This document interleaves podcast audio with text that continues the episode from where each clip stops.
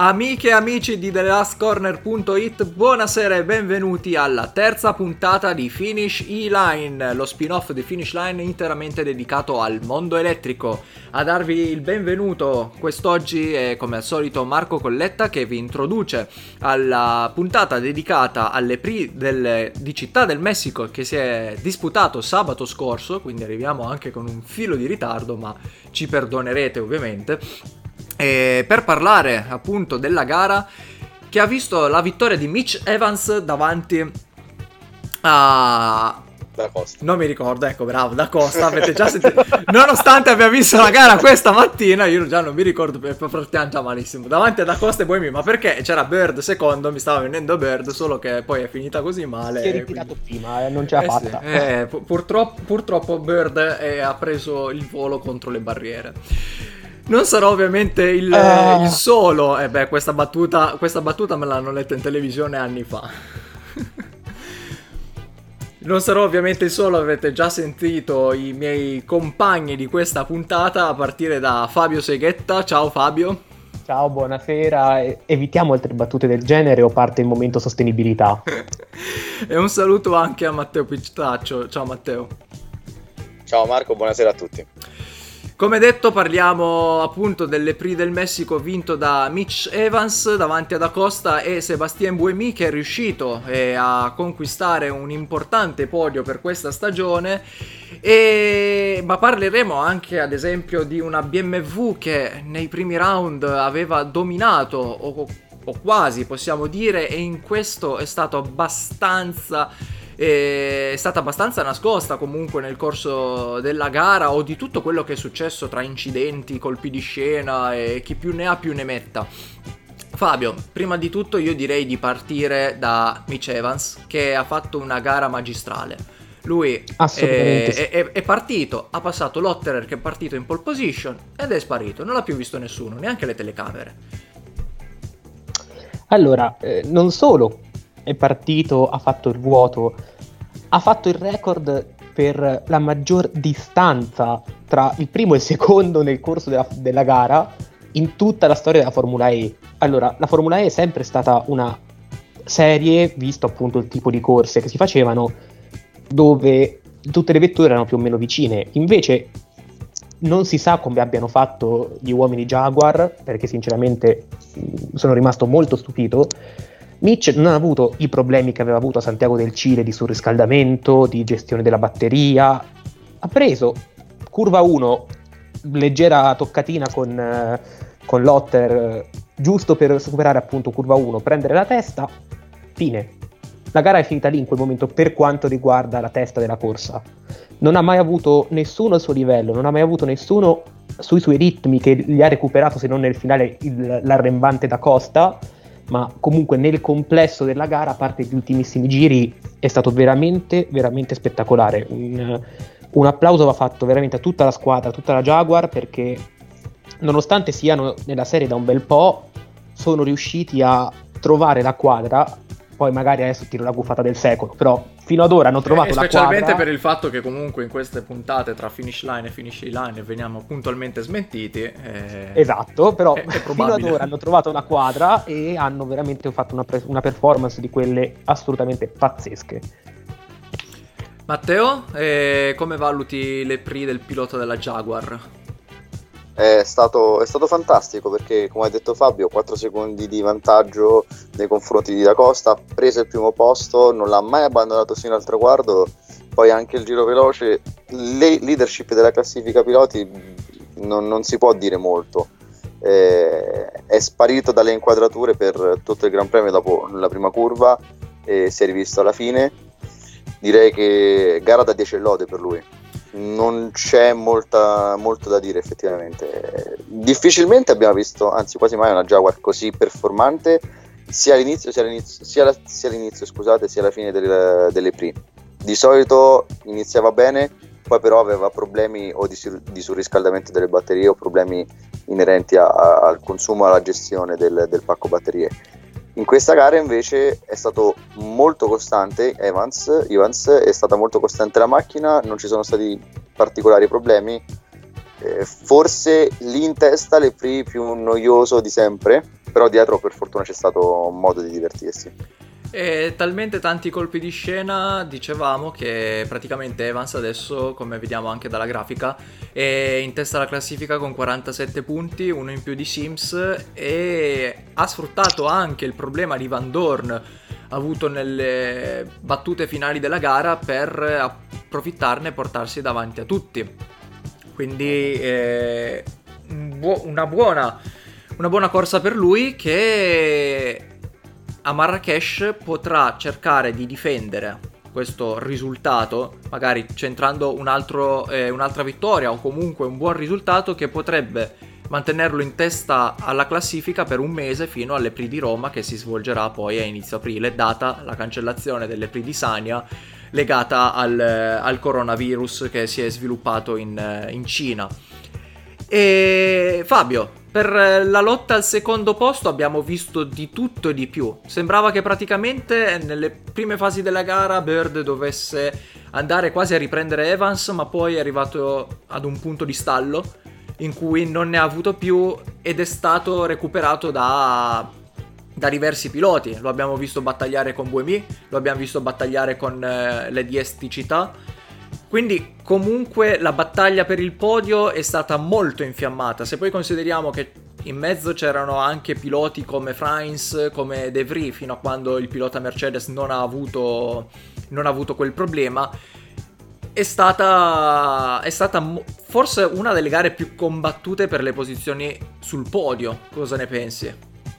Assolutamente sì, perché abbiamo visto nella prima fase, come hai giustamente detto, Bird che comunque sembrava resistere tranquillo al secondo posto, poi Buemi, poi mano a mano tutta la gente che per un motivo o per l'altro spariva. Vediamo un De Vries che ha avuto un problema tecnico, che si è ritirato, che ha anche colpito Robin Frijns. Dopodiché la rimonta letteralmente di Da Costa assieme anche a Vergne, perché sottolineiamolo, in questa gara Vergne e Da Costa hanno fatto un lavoro di squadra molto migliore rispetto a tante altre gare, dove abbiamo visto per esempio un certo Santiago dove Vergne ha fatto da tappo a Da Costa, non l'ha fatto passare nonostante il danno. Invece nel Messico, nella gara di Città del Messico, Da Costa e Vergne hanno giocato molto bene, dandosi la scia uno con l'altro, scambiandosi le posizioni, cercando di recuperare sugli altri. Poi nel finale Da Costa aveva più energia, l'ha sfruttata al meglio in accelerazione, in buttarsi all'interno per ottenere i vari sorpassi, e forse, diciamo, ci fosse stato qualche giro in più o non ci fosse stata la safety car dovuta al contatto, insomma, che vedremo poi, per il quale Müller si è ritirato, probabilmente ci sarebbe stata anche più battaglia e Da Costa forse sarebbe anche riuscito a avvicinarsi molto di più a Evans, che comunque era in gestione. Comunque un piccolo appunto riguardo proprio Evans: è già la seconda volta che Evans vince il punto in bonus per quanto riguarda la classifica, la qualifica a stage, a gruppi, ovvero è sempre stato il più veloce nella qualifica a gruppi. Sarebbe stata anche la sua seconda pole position di fila se non fosse stato che ha il piccolo errore in qualifica e il giro magistrale di Lotterer. Piccola parentesi, apro e chiudo. E poi ovviamente Lotterer fa il giro più veloce in qualifica, ma io, da sostenitore di qualsiasi cosa sia nel motorsport, pilota o team, ovviamente, ma è una gioia, perché poi ovviamente assolutamente, perché poi ovviamente ha fatto un contatto, se non sbaglio, con Bird all'interno dello stadio. Sì. E in quel momento ha decretato la fine. Sono un po' troppo le Dallara, diciamo che sono belle resistenti, però le ali anteriori sono fatte un po' come sembra un po' il tonno che si taglia col grissino, ecco. Cioè, ste ali anteriori vengono giù come nulla. Quindi forse se le facessero un po' più resistenti, però vabbè, poi a quel punto la macchina non si muoverebbe più perché peserebbe 5.000 tonnellate. Ma è lo più stesso discorso che abbiamo visto nelle altre serie. È un discorso anche di filosofia, perché di per sé sono macchine resistenti. Se Dallara producesse particolari ancora più resistenti, ancora più rigidi, poi uno, le macchine non si sposterebbero, e due, i piloti potrebbero approfittarne in maniera esagerata, mentre qui ok le sportellate, ok entrare in modo aggressivo, ok cercare sempre il sorpasso, ma bene o male quella piccola attenzione devi tenerla. Secondo me è un giusto compromesso questo. La parabola che ha fatto Dallara per quanto riguarda la resistenza, diciamo, delle vetture, in particolar modo in Formula E, all'inizio erano molto resistenti, talmente tanto resistenti che è stato detto bisogna rendere... Che Prost ha preso il volo senza distruggere la macchina. Esatto. Non era Prost. Era Prost che aveva fatto l'incidente con Heidfeld. Era Heidfeld che aveva preso il volo. La macchina non si era fatta quasi niente. Sì. Per cui siamo partiti da delle vetture assolutamente resistenti che appunto potevano volare, sbattere contro le barriere, atterrare e praticamente essere quasi pronte per ripartire. Che lo scudo di Capitan America a confronto era polistirolo. Esatto. Ha delle vetture che adesso prendono danno, il che non è male, sono più resistenti di altre vetture, ovviamente. Allo stesso tempo però sono molto più fragili. Esatto, non potevo fare riferimenti casuali, però sì. È giusto, però... secondo me quello è un discorso giusto. Poi è normale, più vai ad aumentare il carico aerodinamico, più hai appendici o... elementi che vengono esposti al di fuori del corpo della vettura, quindi è secondo me giusto che sia così. Capirai, sono comunque piccoli impatti. Lotterer per quel piccolissimo contatto con Bird ha praticamente quasi distrutto la sua gara, però sì, è quel pezzettino molto fragile del copriruota, sono parte delle gare. Sì, esatto, perché poi ha preso, il problema è che Lotterer ha preso, lo stavo guardando adesso proprio in onboard, con il passaruota, comunque la parte laterale dell'ala anteriore, si può definire effettivamente così, ha toccato la ruota di Bird. La ruota girando ha creato quell'effetto che poi ha staccato l'ala anteriore barra passaruota di Lotterer. Ma se poi ci fosse stato un contatto prettamente laterale non sarebbe successo niente. Il problema è che la ruota. Sì. Esatto, sarebbe stato ruota. E qua è l'angolatura dell'impatto che purtroppo ha rovinato, ha distrutto la gara di André. Ma essendo anche che comunque il passaruota è molto sottile, ecco, rispetto magari ad altri pezzi della vettura, il fatto che comunque è collegato al muso, se il muso tampona qualcuno si crea, cioè si comprime un po' il tutto, e quindi probabilmente adesso da ingegnere che non sono mi viene da pensare che comprimendosi magari ci sia qualcosa all'interno del passaruota, che è anche il punto dove i meccanici staccano e attaccano appunto tutto il muso al resto della vettura. Magari qualcosa viene meno in quanto a resistenza e diventa molto più fragile e vola via, come abbiamo visto con Lotterer o come abbiamo visto un paio di settimane fa, un mese fa, a Santiago del Cile con una delle Nissan. Quindi una sorta di punto critico. Sì. Diciamola così. Che poi Lotterer, diciamo che ha avuto la sfortuna più grande nel prendere uno striscione. Gli striscioni li ha presi tutti in questo weekend. Un po' come dicevamo prima della diretta, secondo me hanno iniziato a smontare il circuito prima che finisse la gara perché voleva scappare a casa. No, ma è stato impressionante perché più che altro si è legato alla ruota posteriore destra, quello striscione, quel pezzo bianco. E poi ho visto quasi del fuoco all'interno della ruota, quindi segno che la temperatura stava salendo. Ci stava del fuoco, il segno che il retrotreno stava addirittura prendendo fuoco, quindi è stato un Lotterer. Tra l'altro lo tifa Marco, quindi forse è per questo motivo. Sì, io devo smettere di tifare i piloti perché altrimenti mai una gioia per me e per loro. No, è stato impressionante tutta la sfortuna che ha avuto, ha preso poi il punto critico di impatto con Sam Bird e poi più che altro si è ritrovato la tra virgolette fettuccia, lo striscione dietro la ruota posteriore destra. Non stiamo mica calcando su Lotterer che si è ritirato, no. Mostrerei un attimo l'incidente che ha messo fuori gara Müller, e poi Matteo ti chiedo sempre per la lotta del secondo posto che abbiamo visto tra i vari piloti.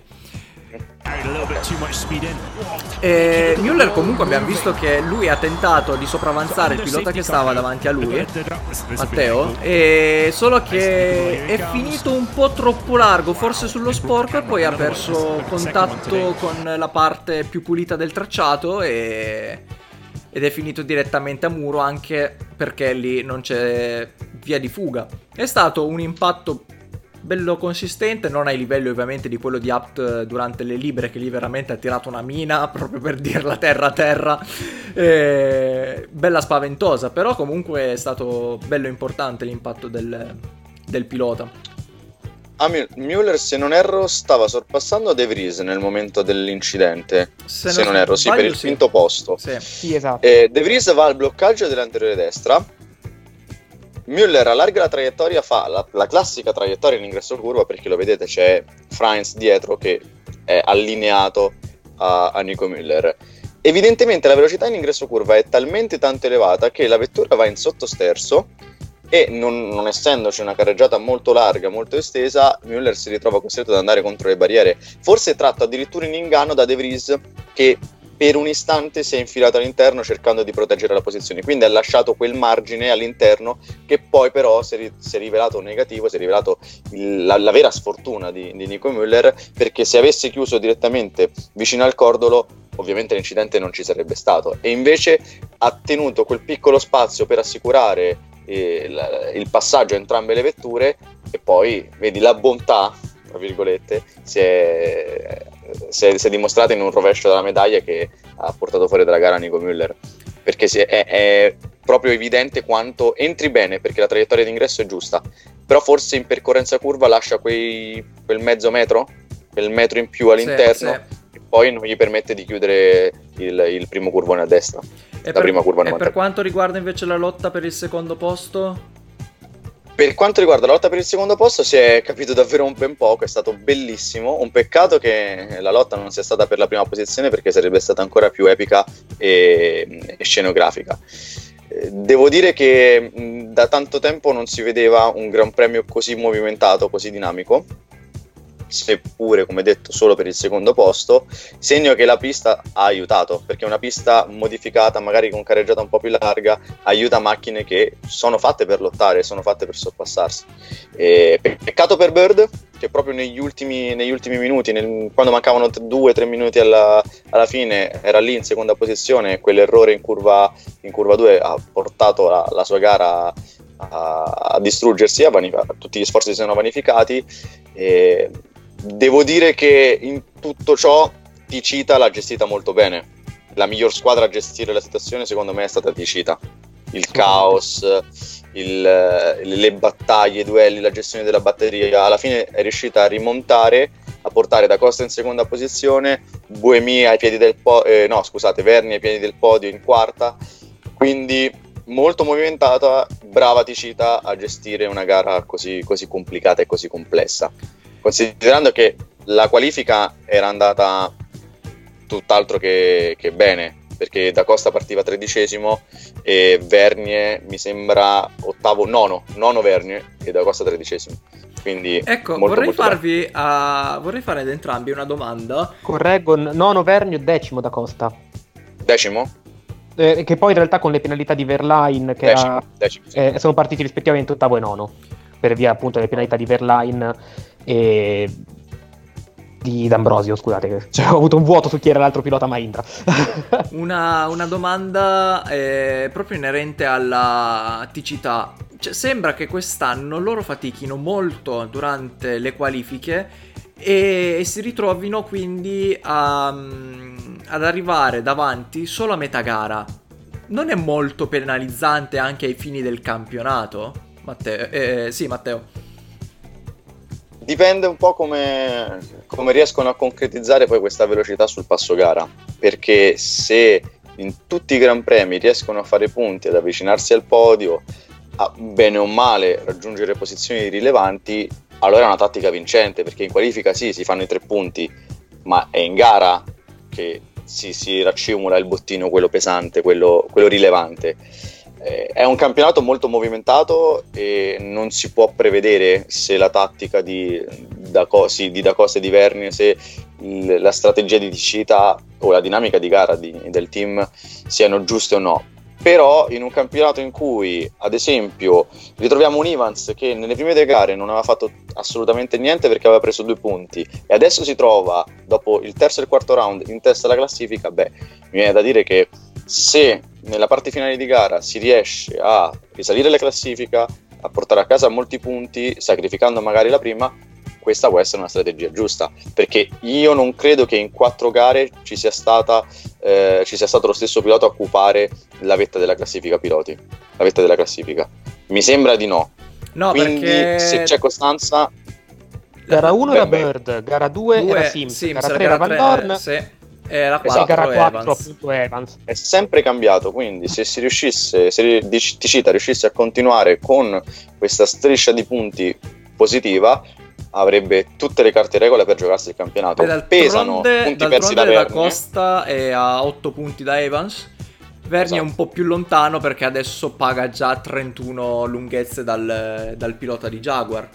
Vergne paga tantissimo il fatto che la prima gara si è ritirato, la seconda gara ha fatto 4 punti, la terza gara si è di nuovo ritirato. Paga il fatto che 2 ritiri purtroppo in una serie con solo 13 gare. 13 gare perché appunto non c'è più il Gran Premio di Sanya. Però con 13 gare, 30 punti per weekend potenzialmente, già 2 non arrivi a punti pesano tantissimo in 4 gare. Quelli possono pagare, però io confido in Techeetah che di solito esce, bene o male esce nel corso della stagione, e in una classifica che cambia costantemente avere la solidità anche dell'esperienza, derivante dall'esperienza, può far molto. Quindi... il fatto magari di essere un po' più lenti all'inizio, ma velocizzarsi nella parte centrale, nella parte finale di gara, può essere un punto di forza. Devono saper gestire bene questo, tra virgolette, vantaggio, migliorando magari l'inizio della gara o l'hot lap, la prestazione pura in qualifica. Però faccio un piccolo intervento. Un po' un compromesso. Dimmi, sì, l'anno scorso, la quinta stagione, Techeetah non è partita alla grande. Techeetah si è svegliata nella seconda metà di stagione, per così dire, dall'8ª gara andando avanti. Quindi non è una cosa nuova per Techeetah, un po' come anche Nissan e Audi, in particolar modo Audi. Sono dei team che magari all'inizio devono trovare l'equilibrio, devono ritrovare un attimino come fare certe cose.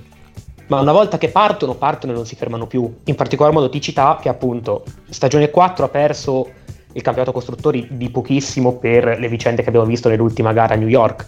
L'anno scorso sono riusciti a vincere, quest'anno stanno rifacendo la stessa identica cosa, partono lenti, trovano il loro equilibrio, ritrovano quello che gli serve per andare poi a puntare a vittorie, giri veloci e a una costanza nel tempo, in particolar modo con Da Costa più che con Vergne in queste prime 4 gare, per scalare la classifica. Quello che paga in questo campionato non è cioè puntare alla vittoria singola, è arrivare costantemente a punti e a punti importanti, proprio perché sai che le vetture ogni volta cambia, chi vince ogni volta cambia il leader della classifica, quindi la costanza sarà quella che paga. E al momento, in particolar modo con Da Costa, ma in generale, i team che sono abbastanza costanti sono sia Andretti che Techeetah, che sta recuperando pian piano.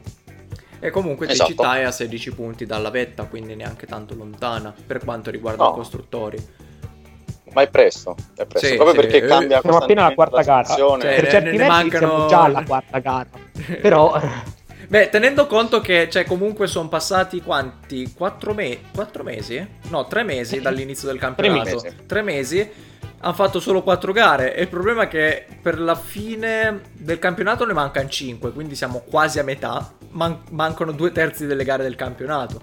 Quindi, non è iniziato, siamo ancora nelle fasi... È una sorta di pre-season, soprattutto le 2 gare di Diriyah erano 2 gare di pre-season. Sì, quelle lì erano i test, diciamo. Sì, c'eravamo dati come... Mi ricordo nel primo episodio di Finish Line, il Messico come obiettivo per capire bene il campionato.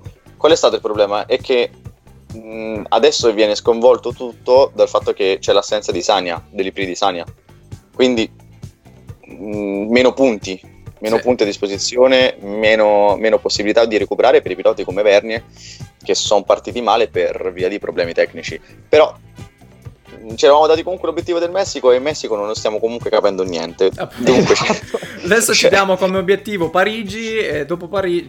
Monte Carlo, Parigi, cosa c'è quest'anno che non mi ricordo? Quest'anno c'è Parigi, cioè, Parigi. La prossima gara sarà il 29 febbraio a Marrakech, poi c'è Roma, Parigi, Seul, Giacarta, Berlino, New York e il double header a Londra.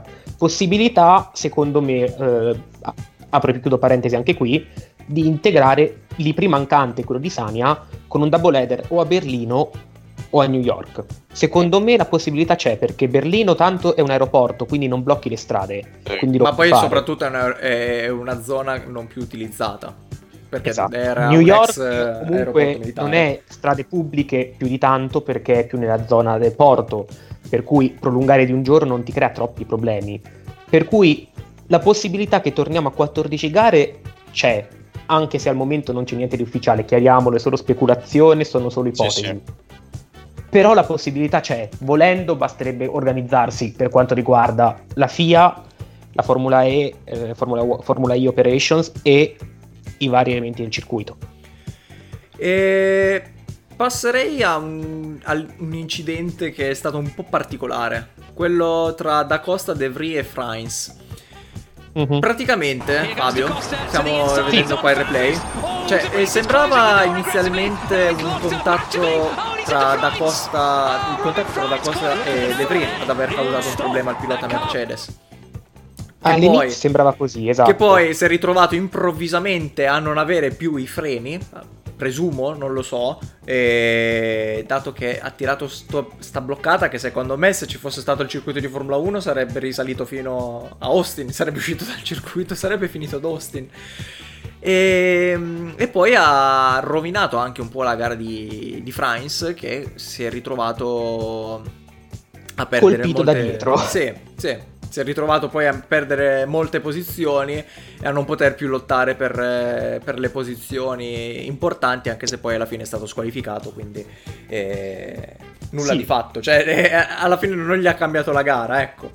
Non gli ha cambiato la gara, però comunque è stata una botta non da poco in quel frangente. Sì, che poi comunque adesso notavo anche guardando la classifica, cioè è stato uno forse degli EPRI con più ritirati nella storia della Formula E. Io non ne ricordo così, cioè un terzo di classifica praticamente ritirata non me lo ricordo mai.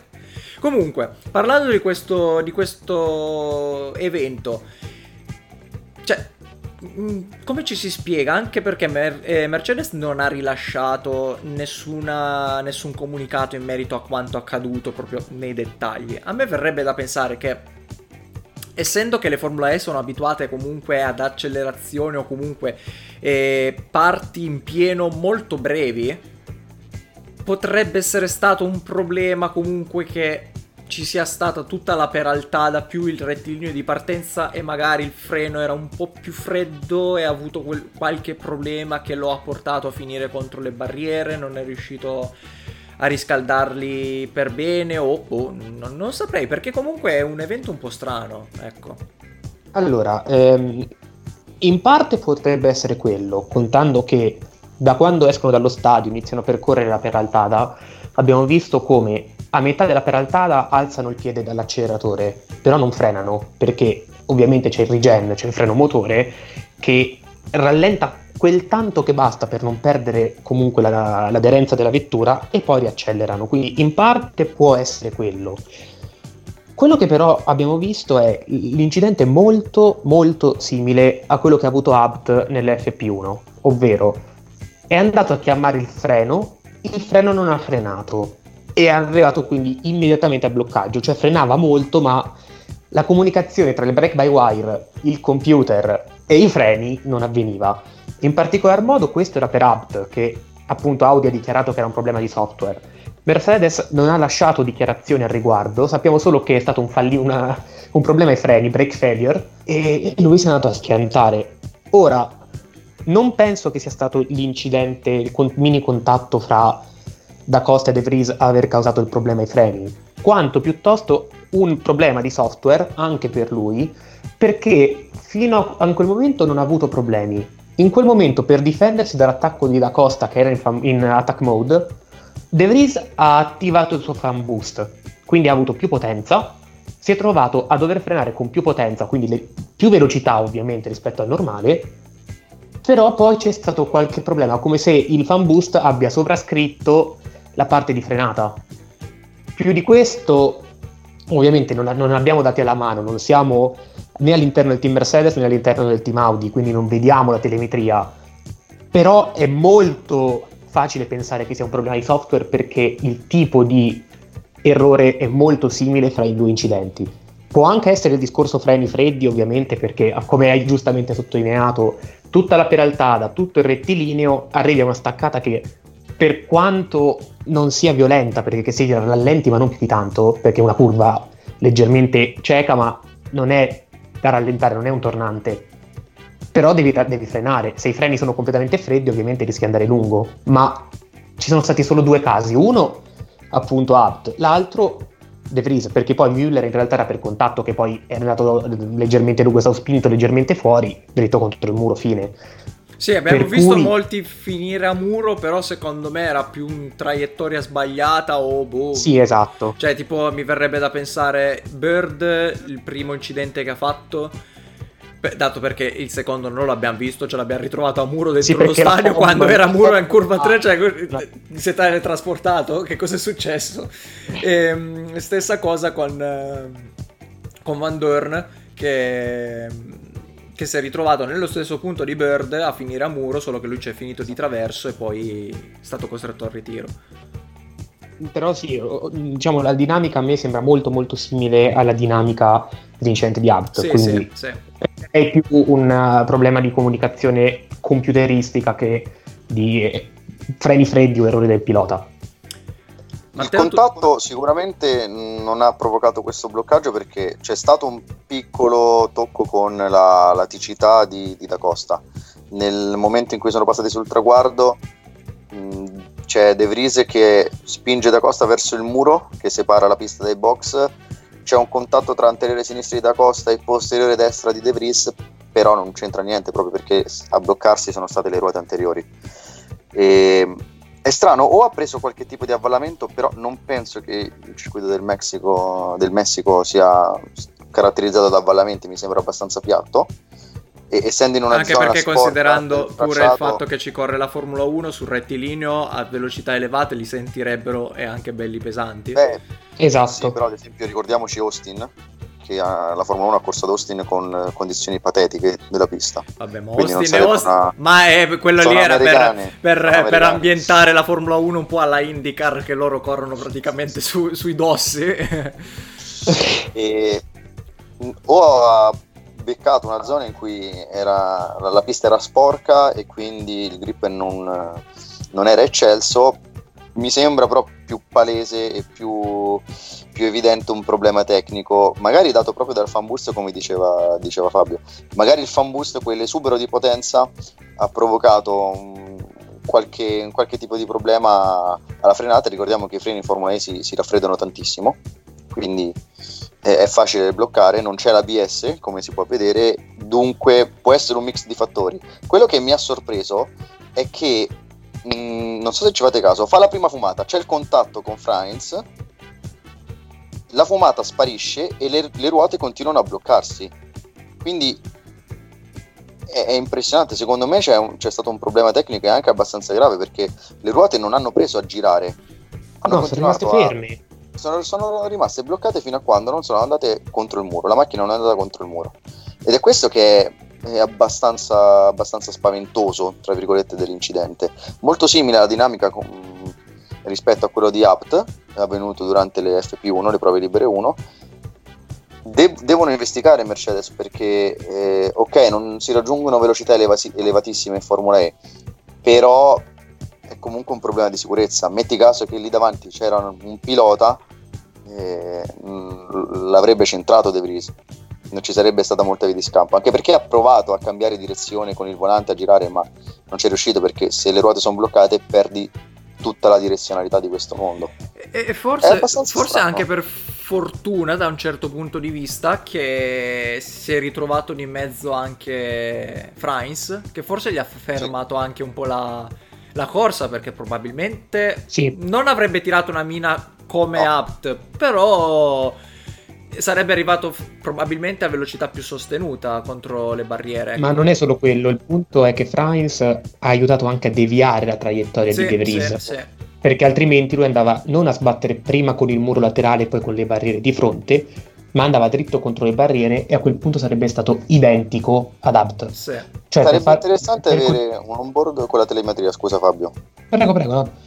Sarebbe interessante, sì, ma giusto per contestualizzare, l'incidente che ha avuto Abt, che è andato contro le barriere non frenando, è stato talmente forte che è scattato subito l'allarme, perché l'impatto che ha subito Abt è stato oltre i 20 G, oltre 20 volte la forza di gravità. Per cui, se non ci fosse stato Frijns in quel frangente, io sono abbastanza convinto che l'impatto sarebbe stato molto simile, non dico a 20 G, però comunque ricordiamoci che in Messico hanno raggiunto le velocità più alte mai registrate per le Formula E, perché appunto tutta la peraltada, tutto il rettilineo, prima c'era la chicane in mezzo alla peraltada, quindi comunque rallentavano, adesso non c'è, è accelerazione massima, per cui un po' di rischio c'è stato. La botta di Abt addirittura ha fatto cancellare le qualifiche della Jaguar e i Pesi Trophy, quindi è stata abbastanza forte. Stessa cosa vale per De Vries. Non ci fosse stato Frijns, sarebbe stata la stessa identica cosa, bandiera rossa, togliere il pilota, riparare le barriere e solo dopo si ripartiva. Ne sono convinto, al 1000%. Quello sì, certamente. L'unica differenza è che per fortuna in curva 1 le vie di fuga sono molto più ampie rispetto a, non mi ricordo, curva 7? Curva 6, non mi ricordo. Mi pare curva 7. Curva prima dello stadio comunque. Quindi c'è stata la fortuna di vedere e di subire per De Vries in questo caso un impatto con forze G minori. Io più lo riguardo, più rimango impressionato dal fatto che rimane completamente bloccato tutto l'asse anteriore, ma molti metri prima della staccata, cioè sembra che appena tocca il freno le ruote si bloccano. Intanto stiamo riproponendo di nuovo l'incidente di curva 6 comunque. Curva 6. È impressionante. Speriamo di fare. No, non è vero, scusami tanto, curva 6, perché hanno aggiunto la nuova sezione. Stiamo parlando di curva 8 adesso, curva 8. Ok, grazie per la precisazione. Niente, ho ricontrollato perché anche io avevo il vuoto. È andata di lusso a De Vries che fosse molto largo all'esterno. Se fosse stato davanti l'avrebbe preso senza alcun dubbio. Però dai, meno male che non è successo niente. Sono problemi tecnici che possono capitare, perché sappiamo quanto i freni siano sensibili in Formula E, e lo abbiamo imparato. Qui in Messico, forse vuoi per le temperature, per l'altitudine, non so se può cambiare qualcosa, non sono ingegnere, però i problemi in frenata che si sono verificati... Le temperature sicuramente no, perché... Non mi ricordo che temperatura facesse, non mi ricordo che temperatura ci fosse durante il weekend, magari l'altitudine può cambiare qualcosa. È più l'altitudine, perché le temperature maggiori sono state raggiunte a Santiago. A Santiago è stato veramente un inferno per quanto riguarda temperature. Sono sopravvissute a Santiago, teoricamente Città del Messico non dovevano avere problemi di temperatura. Per quanto riguarda l'altitudine sappiamo che il problema è anche comune per le Formula 1, ma lì è più di questione di aerodinamica, non di freni in sé per sé. Esatto. Queste vetture aerodinamiche ne hanno molto poca, perché hanno 4 alette in croce, letteralmente, per cui... Non lo so. Meno male che non è successo niente a nessuno, stanno comunque tutti bene. No, quello è l'importante, certamente. Io vorrei concentrarmi adesso su probabilmente le 3 delusioni di questo E3, ovvero prima di tutto la BMW, perché loro arrivano praticamente da dominatori di inizio campionato, e qui, se non fosse stato per il fatto che comunque davanti si sono fatti fuori un po' tutti tra Bird, Vandoorne, De Vries, Frijns, cioè, abbiamo visto Sims arrivare quinto, però non l'abbiamo mai visto in gara per posizioni importanti, e Günther men che meno, lui praticamente mai visto addirittura dentro la zona punti. Loro secondo me sono stati una delle delusioni di questo E3. La seconda sicuramente Mahindra, che qui l'anno scorso lottava per la vittoria, hanno fatto praticamente un'assenza clamorosa Considerando comunque che appunto Vergne l'anno scorso era lì che l'ha persa per un soffio, ok, quest'anno Mahindra non sembra tanto eccellente come la passata stagione, però hanno avuto anche i drive-thru. Hanno avuto 40 posizioni penalità e quello secondo me è il problema principale. Però partivano dal fondo. Loro hanno fatto una gara spettacolare perché hanno finito comunque a punti, partendo da ultima posizione più drive-thru e 10 secondi stop and go. Per cui personalmente dici che non è tanto una delusione? Li hanno salvati tanto la safety car, chiariamoci, se non c'era la safety car non arrivavano a punti, però non è una delusione, erano fuori gara fin dall'inizio e anzi hanno avuto veramente una botta di fortuna. Io non li avrei mai messi a punti loro perché appunto ultimi, Vergne con un drive-thru, D'Ambrosio con 10 secondi stop and go, non l'avrei mai visti a punti, assolutamente mai. Io sono d'accordissimo con Fabio, per me Mahindra non è proprio una delusione. Vere e proprie delusioni di questo, poi probabilmente sto spoilerando, almeno per me vere e proprie delusioni sono innanzitutto Audi, che qui in Messico ha fatto bene. Io avrei messo la Porsche gli altri due tedesco. Io avrei messo più la Porsche. Audi perché, poi Porsche. Perché ok, Lotterer ha fatto la pole ma già l'ha persa subito. Iani continua a faticare tanto alla quarta gara. Cioè non si vede, è in Formula E, non si vede mai, è sempre non ce lo vedo, non so se fa fatica ad adattarsi a questo mondo dopo aver fatto tanti anni nell'endurance con i prototipi, però alla fine vediamo, Buemi corre nei prototipi, si è adattato bene, ha vinto un titolo. Di Grassi correva nei prototipi, si è adattato bene, ha vinto un titolo. Lotterer correva nei prototipi, ma è una gioia, non ha vinto ancora nulla, però ha fatto i podi. Iani però non lo so, non me lo so spiegare. Quello che mi sento dire è che essendo il primo anno lui ha bisogno di almeno una stagione di esperienza, e poi ricordiamoci che sì, Buemi, Vergne sono tutti piloti che hanno vinto, però hanno vinto quando il livello era più basso. Però Lotterer comunque è arrivato dopo, è arrivato con piloti più di esperienza e ha mostrato fin da subito di averle quadrate. Però ricordiamoci che Porsche è ancora all'inizio. Lotterer si è trovato un po' per la sua prima stagione. Però Lotterer sta là davanti. Vabbè, ma credo che sia stare davanti fino a un certo punto, perché lui ha fatto il secondo posto nella prima gara di Diriyah, poi 14ª seconda gara di Diriyah, in Cile si è stato squalificato, in Messico si è ritirato. Attenzione, non è che sia perché poi fanno i patatrack in gara, per quello che poi alla fine va un po' male, perché se non sbaglio anche da Diriyah Lotterer aveva fatto qualcosa che l'aveva portato molto indietro, perché era in zona punti ma poi è sparito nel nulla. Quindi io non giudicherei poi Iani, sinceramente. Aspetterei almeno la fine dell'anno per vedere se poi verrà riconfermato. Ci spero, perché è un pilota che ha sempre fatto bene nelle categorie GT, nelle categorie Endurance, quindi perché non riporre fiducia? È semplicemente in un momento di apprendistato, almeno secondo la mia opinione. Lotterer per me è un fenomeno proprio tra i più cristallini del motorsport, quindi è anche normale, prevedibile che sia davanti.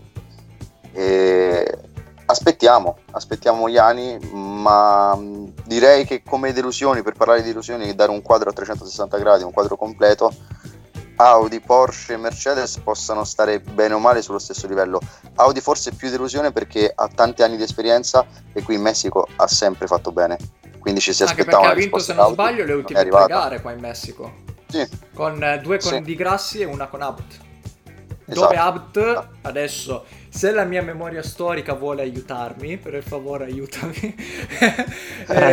Controlliamo comunque Abt pronta. Adesso, per non dire un'eresia, e c'è una mia amica grandissima tifosa di Abt che saluto, e se non sbaglio qua ha vinto la sua prima gara in carriera o l'ha vinta in Germania? Adesso sicuramente per quanto riguarda Formula E dici? Sì, se mi ascolta e ho sbagliato, per quanto riguarda Formula E la sua prima gara vinta è in Messico, esattamente in Messico, 2017-2018. Non ho rovinato un'amicizia, grazie. Berlino è stata la seconda. Ok, perfetto. Direi che per quanto riguarda queste prime, forse la delusione più grande è BMW. Possiamo essere concordi? Sì. Sì, perché comunque dopo tre gare dominate non l'abbiamo vista BMW. Cioè Sims, come dicevo prima, è arrivato quinto, ma perché davanti praticamente hanno fatto... Si sono autoeliminati tutti. Hanno fatto sfociare una terza guerra mondiale che è durata 40 minuti, si sono fatti fuori tutti e Sims ha vinto. Cioè ha vinto punti importanti. Ha vinto la battaglia del quinto posto in realtà. Ha vinto la battaglia di quelli lì che non c'erano e sono ricomparsi dal nulla. Beh, attenzione comunque, ricordiamoci una cosa. Sono d'accordo con te, Sims non si è mai visto, però... No, ma io dico proprio in generale la BMW, perché Günther non... No, ma io parlo di Sims in modo particolare, okay, perché è l'unico arrivato a punti, giustamente. Sì. Ha fatto comunque il giro più veloce della gara, quindi non è che la vettura manca, perché, ripeto, pole ottenuta nelle prime due gare, da parte sua. Di Sims in modo particolare. Sims ha vinto anche la seconda gara, Günther ha vinto la terza gara, nella quarta il giro veloce, cioè la vettura c'è, il problema è quando si trovano in mezzo al casino o magari con delle performance non ottimali in qualifica, che quindi si trovano in fondo gruppo con tutti che si ammazzano uno con l'altro, alla fine ovviamente non riescono ad arrivare chissà quanto avanti.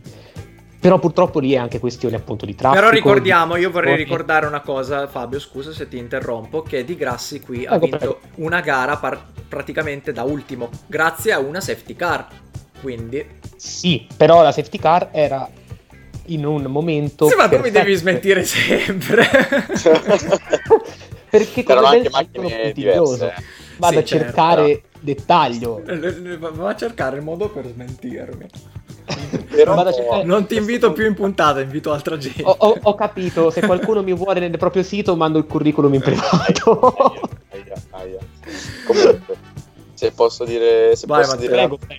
Sims ha avuto il problema, la fermata, 0 punti nel round precedente a Santiago. Il discorso BMW si può fare ma non si può fare, perché se ci si aspettava qualcosa da qualcuno forse era Günther, che arrivava direttamente da una vittoria, da una gara straordinaria. Sims ha fatto quello che ha fatto sino ad ora, ossia un campionato molto costante, ad eccezione appunto della terza gara. Ha avuto una costanza di rendimento forse il migliore di tutti in termini di costanza, credo. Tant'è che lui ed Evans sono lì a 1 punto di differenza, 47-46, sono i piloti che hanno ottenuto più punti nell'arco delle 4 gare. Quindi, mentre Günther ha avuto quell'acuto, quel fuoco di paia a Santiago e poi dopo il nulla, perché 0 punti mai visto in gara, sempre dietro. Forse più che BMW bisognerebbe fare un discorso pilota per pilota. Sappiamo che essendo la Formula E una categoria molto variabile e suscettibile a tutti gli episodi che accadono in gara, problemi tecnici eccetera eccetera, la classifica può cambiare da un momento all'altro. Però tra le delusioni direi più Günther che Sims. La BMW in generale ha fatto quello che ha mostrato, quello che ha fatto vedere nel corso delle prime 4 gare. Te l'ho detto, tra le delusioni metterei più Audi al primo posto. Anche Audi, però ti potrei fare lo stesso discorso, perché Audi aveva un pilota che partiva dal fondo, Abt, che non era neanche in condizioni perfette, vista appunto la botta che aveva preso. Di Grassi, nonostante tutto, Di Grassi è riuscito a conquistare il 6° posto. Ok, abbiamo già detto varie volte la gente che si autoeliminava, i problemi. Però c'è da dire, scusa un attimo, adesso che mi viene in mente, c'era Bird che comunque stesso powertrain ed era là davanti. Quindi più o meno Audi, cioè non andava bene l'Audi principale, ma Audi c'era. Sì, assolutamente sì, ma infatti è proprio quello il punto. Voglio dire, Bird in qualifica, giusto per fare l'esempio, era nel gruppo 1. Il gruppo 1, come ben sappiamo, è quello più svantaggiato in assoluto, perché sono i primi 6 in classifica e trovano le condizioni di pista peggiori. Già non mi ricordo se la puntata scorsa, 2 puntate fa, ne abbiamo parlato ampiamente. Era da Diriyah forse. Mi sa di Diriyah, esatto. Per cui Bird è l'unico del gruppo 1 a essere entrato in Superpole. Ha fatto il tempo più veloce in Superpole, nel suo gruppo di qualifica, ed è riuscito con le unghie letteralmente a rimanere in Superpole. Questo vuol dire ovviamente che la prestazione c'è, che il powertrain Audi e il pilota c'è, ci sono. Ha fatto un tempo spettacolare per quanto riguarda lui, perché poi il primo pilota del gruppo 1 subito dietro Bird è Vandoorne che era 11° poi in griglia, 10° con la penalità di Vergne, però molto più staccato, per cui il powertrain Audi c'è anche Bird sicuramente, che è un pilota da non sottovalutare perché ha messo veramente in mostra le sue qualità fin dalla scorsa stagione, anche prima, ma in particolar modo diciamo nella season 5 ha fatto veramente vedere chi è e come guida. Quello che è mancato forse o un po' il fatto che non volevano prendere troppi rischi, in particolar modo di Grassi, che partiva 15° comunque ed è arrivato 6°, ma più che altro perché si sono eliminati davanti.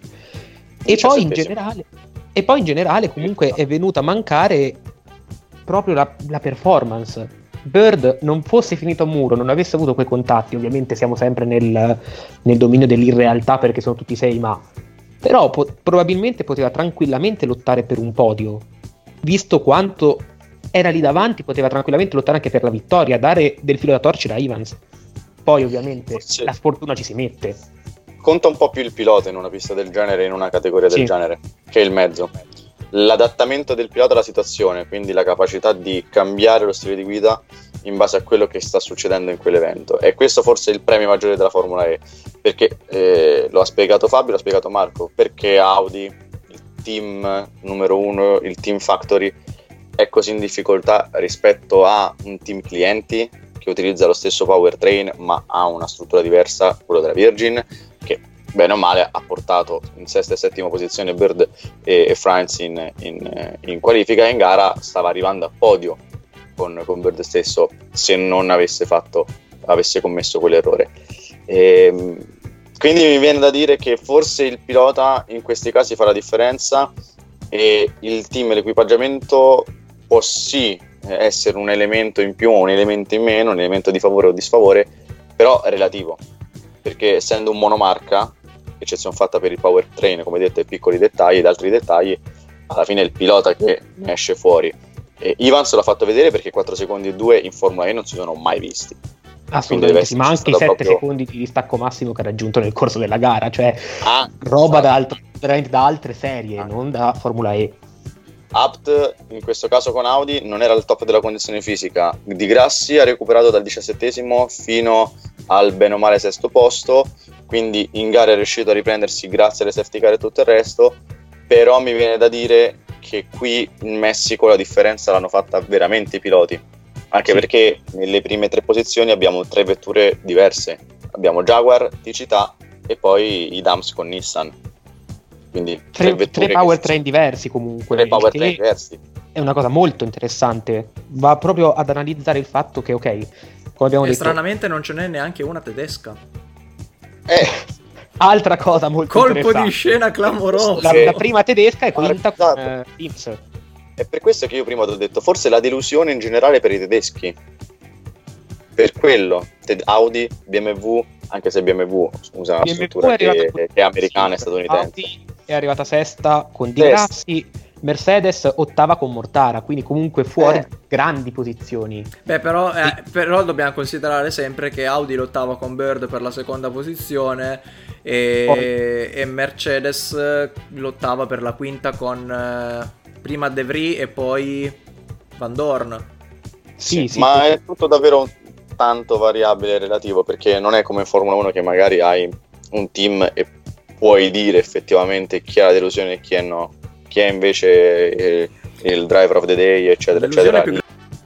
Perfettamente, che è una vettura che parte con un powertrain dell'anno scorso, quindi comunque già svantaggiata di suo, con 2 piloti che, per carità, Tarve gli ha fatto vedere grandi cose, perché ricordiamoci a Santiago del Cile era addirittura in Super Bowl, e un altro pilota che è Machinga, che è stato fuori dalla serie per 1 anno perché ha fatto un'apparizione in season 4. Nella season 5 era, mi pare, legato a Techeetah come 3° pilota o qualcosa del tipo, o sempre la Nio come 3° pilota, adesso ho un dubbio esistenziale al riguardo, per poi arrivare in Season 6 con Nio come pilota principale, perché una squadra cinese si è comprata il team fondamentalmente, ma non ha lo spessore, e questo non lo dico per cattiveria nei suoi confronti, è una cosa oggettiva, si è visto fin dall'inizio delle sue apparizioni in Formula E che non ha il manico per dare prestazioni eccellenti, con tutto il rispetto che posso avere, perché io nelle sue stesse condizioni dopo 2 metri la butterei a muro.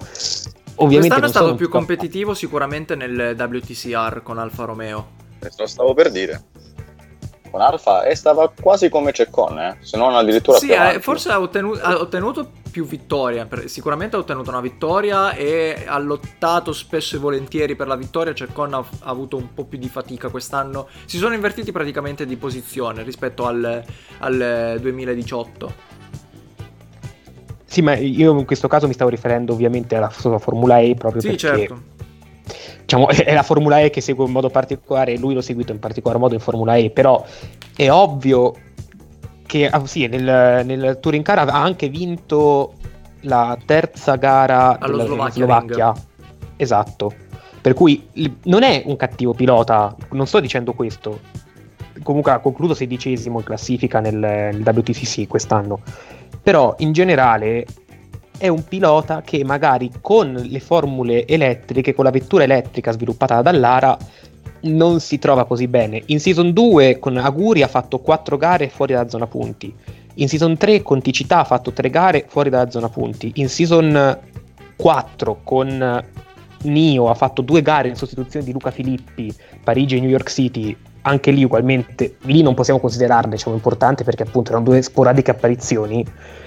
Però da quando è rientrato, diciamo, in pianta stabile con Nio quest'anno, le sue 4 gare: Diriyah 20°, Diriyah 19°, Cile 16° e Messico ritirato addirittura per un problema, per cui insomma non penso che in Formula E possa veramente fare la differenza. Invece Tarve abbiamo visto come per la Nio faccia la differenza.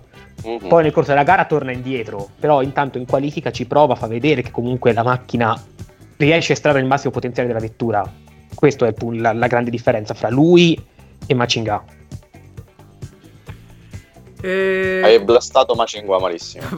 Lo so, infatti mi scuso con tutti gli ascoltatori, però guarda, arriva così... un'email da... Ti arriva il coronavirus in lettera, in raccomandata dalla Cina.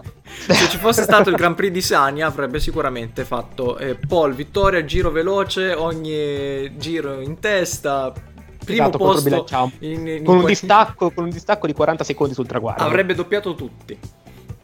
Solo che il Gran Premio della Cina di Formula E non c'è, quindi non lo possiamo dimostrare, purtroppo. Ma vogliamo parlare di Massa? Cioè Massa. Ma io non ho capito che cosa. Cioè, si è vista la sospensione aperta e poi basta. Che cosa è successo? Sì, solo visto ruota che partita, ciao, fine. Poi si è sentito Massa che ha detto scusate, fine Massa. Ha più sfortuna di quando correva in Formula 1. Cioè, beh, vabbè, lì guidava una certa macchina che quella le sfortune se le tira addosso. Dai. Non tiriamo fuori cose che... Io ho detto una certa macchina, potrebbe essere sia di un colore molto acceso che di un colore neutro, quindi okay. Non è definito. Vabbè, ma comunque anche Massa... Nel dubbio era la Sauber Petronas. La macchina era troppo Massa bella. È già la sua seconda stagione in Formula E da quando è passato l'anno scorso con Venturi e ha fatto un passo avanti enorme, questo va detto.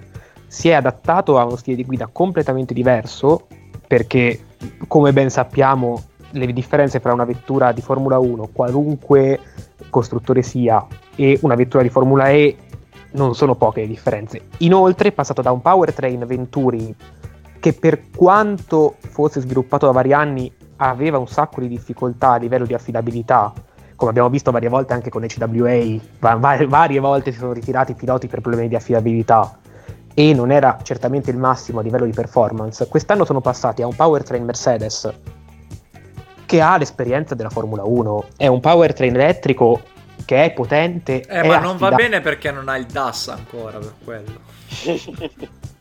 Sta avvicinando sempre più il momento sostenibilità, ho capito. Stavo dicendo, il powertrain Mercedes è molto più potente, molto più affidabile, e abbiamo visto come Venturi ha fatto un grande balzo in avanti da quando ha preso quel powertrain. E voglio dire, le prime gare della stagione hanno fatto la differenza veramente, per quanto riguarda in particolar modo Edoardo Mortara. Felipe Massa ha avuto comunque difficoltà perché 12° posto e 18° di Diriyah, 9° posto a Santiago del Cile. Si sta ancora adattando, secondo me. Il cambio di powertrain è come un cambio di motorista in Formula 1, come un cambio di motore in IndyCar. Più o meno sono simili, però cambiano tanti aspetti. La costruzione può essere più o meno quella, ma cambiano le impostazioni, cambiano tutta una serie di elementi che magari uno si deve riabituare. L'anno scorso ha fatto 36 punti Massa, al momento è solo a 2 punti dopo le prime 4 gare. Le prime 4 gare della stagione scorsa aveva fatto 4 punti invece che 2, per cui le performance sono quelle. Vediamo poi andando avanti Marrakesh, Roma, Parigi, come si troverà. Viene a mancare Monaco, dove lui aveva fatto il podio in questa stagione, perché Monaco, come abbiamo detto varie volte, si alterna con l'historic Grand Prix, per cui è una stagione sì, una stagione no. Però sono convinto che debba solo ancora prendere un po' di confidenza, ma potremmo vederlo nella parte alta della classifica in alcune gare. Non lo vedo però come uno dei principali contendenti per il titolo, questo no. Direi perfetto, cioè sì, ha detto tutto, ha fatto il Daniele della situazione. Vi titisco ogni volta, scusatemi, non ha detto nel senso, manca quello. Rimedierò nella prossimo intervento in onore di Daniele, però purtroppo gli interventi non ce ne sono più per sta puntata, mi sa, quindi farai alle Prix del Messico, che poi alla fine è prossima settimana, quindi noi torniamo, sì, infatti non tardiamo tanto, tra pochissimo. Fate conto che basta chiudere gli occhi e noi siamo già tornati, visto che sta qua l'abbiamo portata tanto avanti, sia per colpa della Formula 1 che ovviamente ci impediva di andare in diretta durante il corso della settimana, sia per colpa mia che non c'ero a inizio settimana. Infatti, come detto, l'ho recuperata solo questa mattina la gara, con una settimana di ritardo, anche se ormai avevo già saputo vita, morte e miracoli di tutto il Messico. Però, sì, perché lo spoiler purtroppo arriva alla chi meno te l'aspetti. Purtroppo non si può fare a meno dello spoiler. Ragazzi, quindi siamo arrivati anche in conclusione di questa terza puntata di Finish Line, dedicata alle Prix del Messico. Io vi ringrazio per essere stati qui ancora una volta con me, insieme a parlare di Formula E. Ciao Fabio. Ciao, grazie a tutti per averci ascoltato, buona serata, buon proseguimento e al prossimo IPRI. Un saluto e un ringraziamento anche a Matteo Pittaccio.